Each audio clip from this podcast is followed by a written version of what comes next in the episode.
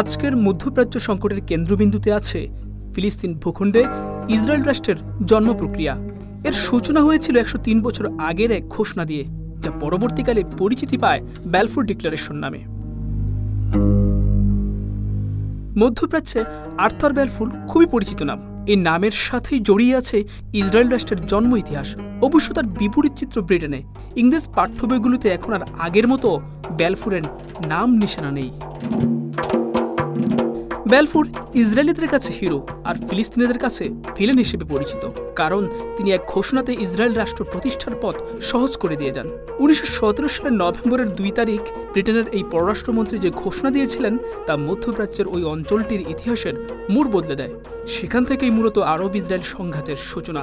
ব্যালফুর ঘোষণার মধ্য দিয়ে প্রথম ইহুদিদের জন্য একটি স্বাধীন রাষ্ট্রের ভাবনাকে স্বীকৃতি দেওয়া হয়, যার পরবর্তী পরিণতি দখলদার ইসরায়েল রাষ্ট্র প্রতিষ্ঠা।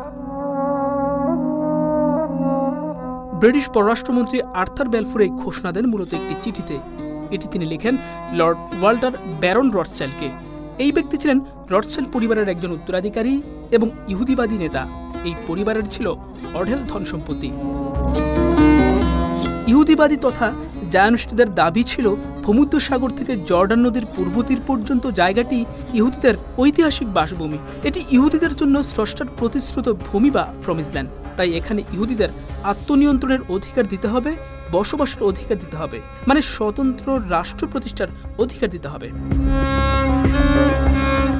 ধনকুবের রডসেলকে ব্যালফুর যে চিঠি লিখেন, তার মাত্র সাতষট্টি শব্দের একটি অংশে বলা হয়, ব্রিটিশ সরকার ইহুদি জনগোষ্ঠীর জন্য ফিলিস্তিনে একটি রাষ্ট্র গঠন সমর্থন করে। তবে একই সাথে বলা হয়, সেখানে অ ইহুদি যে জনগোষ্ঠী আছে, তাদের নাগরিক ও ধর্মীয় অধিকার কোনোভাবেই বাধাগ্রস্ত হওয়া উচিত নয়।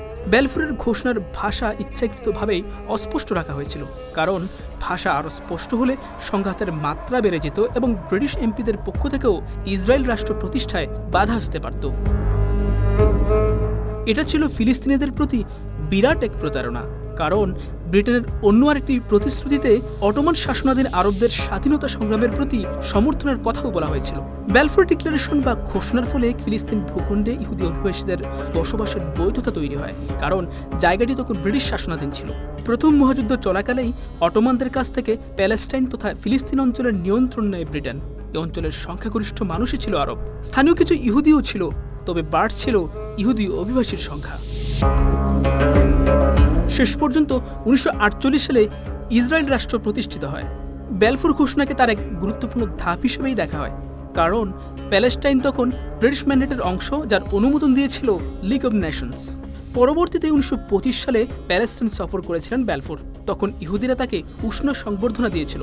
বেলফুরের নামে উত্তর ইসরায়েলের একটি গ্রামের নামও দেওয়া হয়েছিল ব্যালফুরিয়া ফিলিস্তিনিরা আজও দাবি করে ব্রিটেনকে ব্যালফুর ঘোষণার জন্য ক্ষমা চাইতে হবে। তারা মনে করে জাতিসংঘে যে দ্বিরাষ্ট্রিক প্রস্তাব পাশ হয়েছিল, সেই অনুযায়ী তাদের স্বাধীন রাষ্ট্র গড়ার অধিকার আছে। অথচ কিছুদিন পরপরই ফিলিস্তিন বসতিগুলোতে বাড়ানো হচ্ছে ইহুদির সংখ্যা। যখন রাজপথে প্রতিবাদ শুরু হয়, তখনই ফিলিস্তিনিদের ভাগ্যে জুটছে ইসরায়েলি ট্যাঙ্ক ও বিমান হামলা।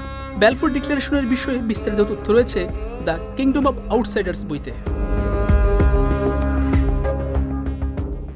যুগে যুগে ঘটে যাওয়া ঘটনা এবং সেই ঘটনার পিছনের রহস্য নিয়েই হিস্ট্রি অ্যান্ড পলিটিক্স। ইতিহাস থেকে বর্তমানের অবস্থান তুলে ধরা হবে এই চ্যানেলে। জানতে পারবেন নানান অজানা তথ্য। আমরা সঠিক বার্তা পৌঁছে দেব আপনার কাছে।